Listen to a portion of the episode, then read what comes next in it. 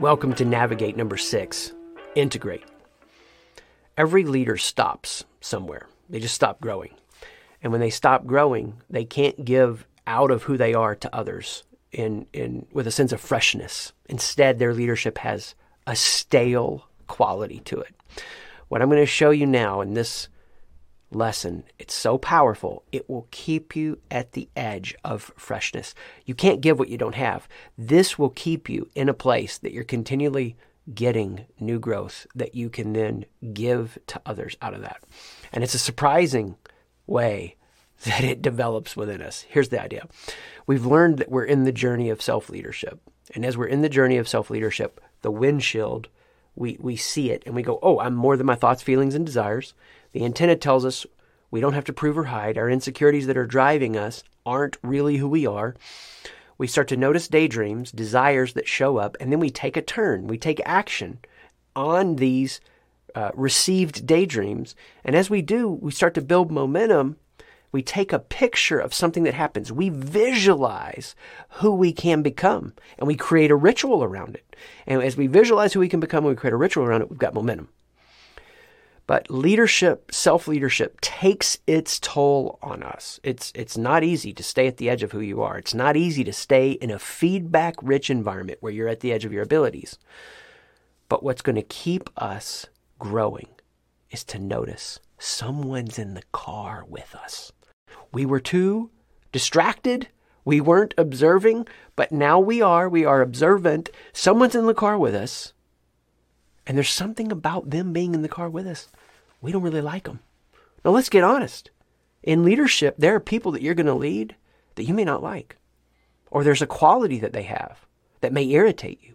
You might feel a sense of internal disdain for them. You might feel even an intense experience of hatred for them. You might even externalize that. And, and you might say something shaming to them or shame them.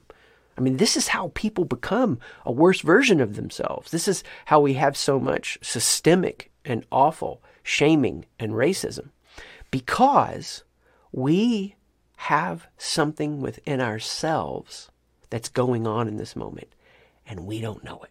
Now, I'm going to walk you through this so you can learn the secret. Someone's in the car with you, and as we walk through this three-part progression, you're going to understand how to integrate new insights.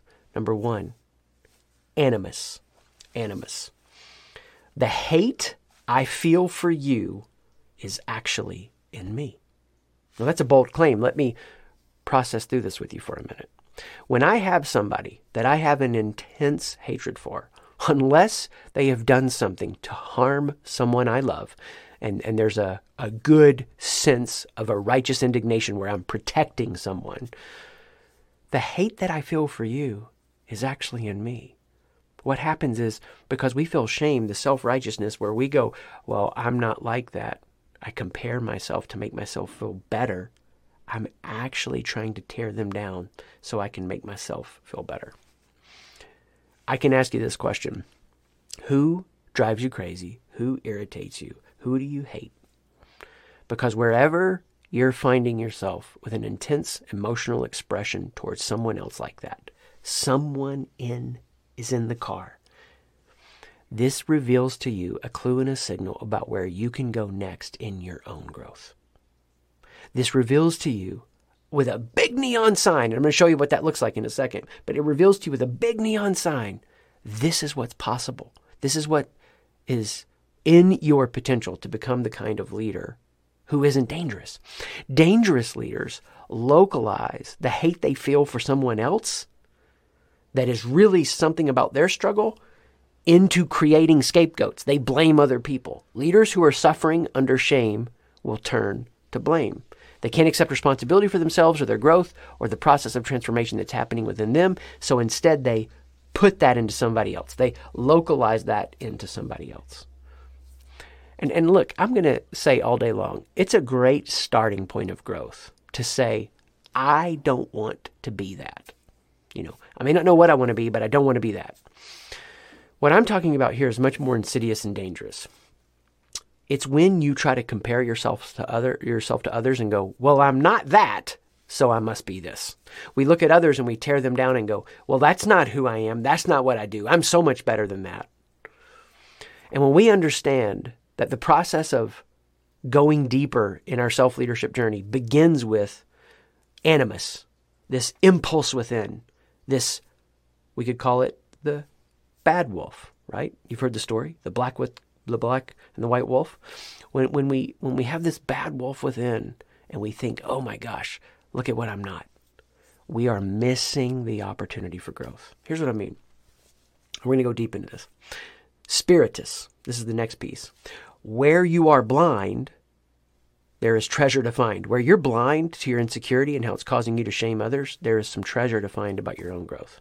So the old story goes, you know, I've got this good wolf and this bad wolf within me, and the trick is to starve the bad wolf and to feed the good wolf.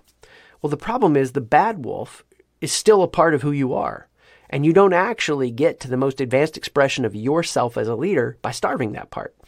You might want something that you would judge and say is bad or wrong.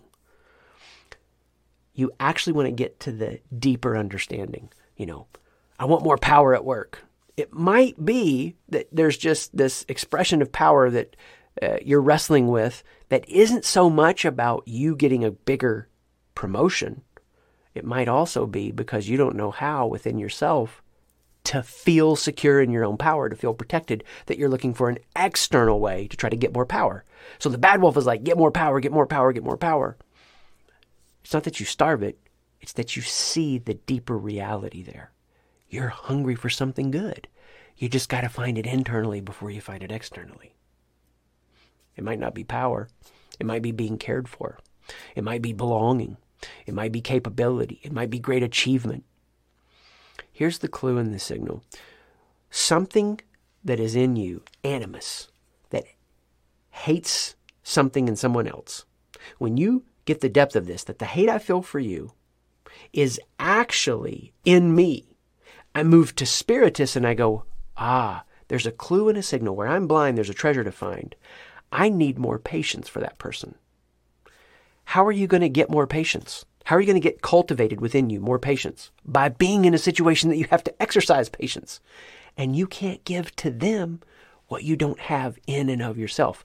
When I have something in and of myself, I can give it to others. I think it's fascinating that the concept of zero was invented. Like, zero just didn't exist. Zero is, relatively speaking to human history, a new concept. Dignity is not a zero-sum game. I don't have to take from you to make myself whole. Instead, the places that I feel irritated, frustrated, hate even, wake me up to the fact that I don't have enough of that in and of myself. I'm playing a zero-sum game, and I'm thinking, I can't give you more because I don't have it within me. When you tap into an internal, abundant supply of This is this is not woo. This is solid, transforming leadership. Love, a, a joy apart from circumstances, a love apart from having everybody treat you just how you want to be treated. When you can tap into it internally, when you can find peace apart from your problems, when you find patience, when you want to get really frustrated, when you find kindness, when there's every reason in the world to be a driving taskmaster and a jerk because the performance isn't what it needs to be, when you find a gentleness when you want to be harsh and try to protect yourself, when you find a loyalty when they've been disloyal, when you find an ability to marshal your energy and direct it and be self-controlled when you feel like all the circumstances are dissipating who you are, when you find a goodness within, even though you question all of your motives and doubt, you find a shift, a transformation that is everything you're longing for. When you find that within, and you don't have to have it in your roles or your relationships, and you can get it within yourself, then you can give it to others even when they're not giving it to you. Now, it doesn't mean you're taking advantage of it. It doesn't mean you have bad boundaries. But it does mean this. The hate I feel for you speaks to something that needs to change in me. I am being tested in, as a leader to give you something that I don't want to give you right now. I don't have it within myself. I can't give it to you.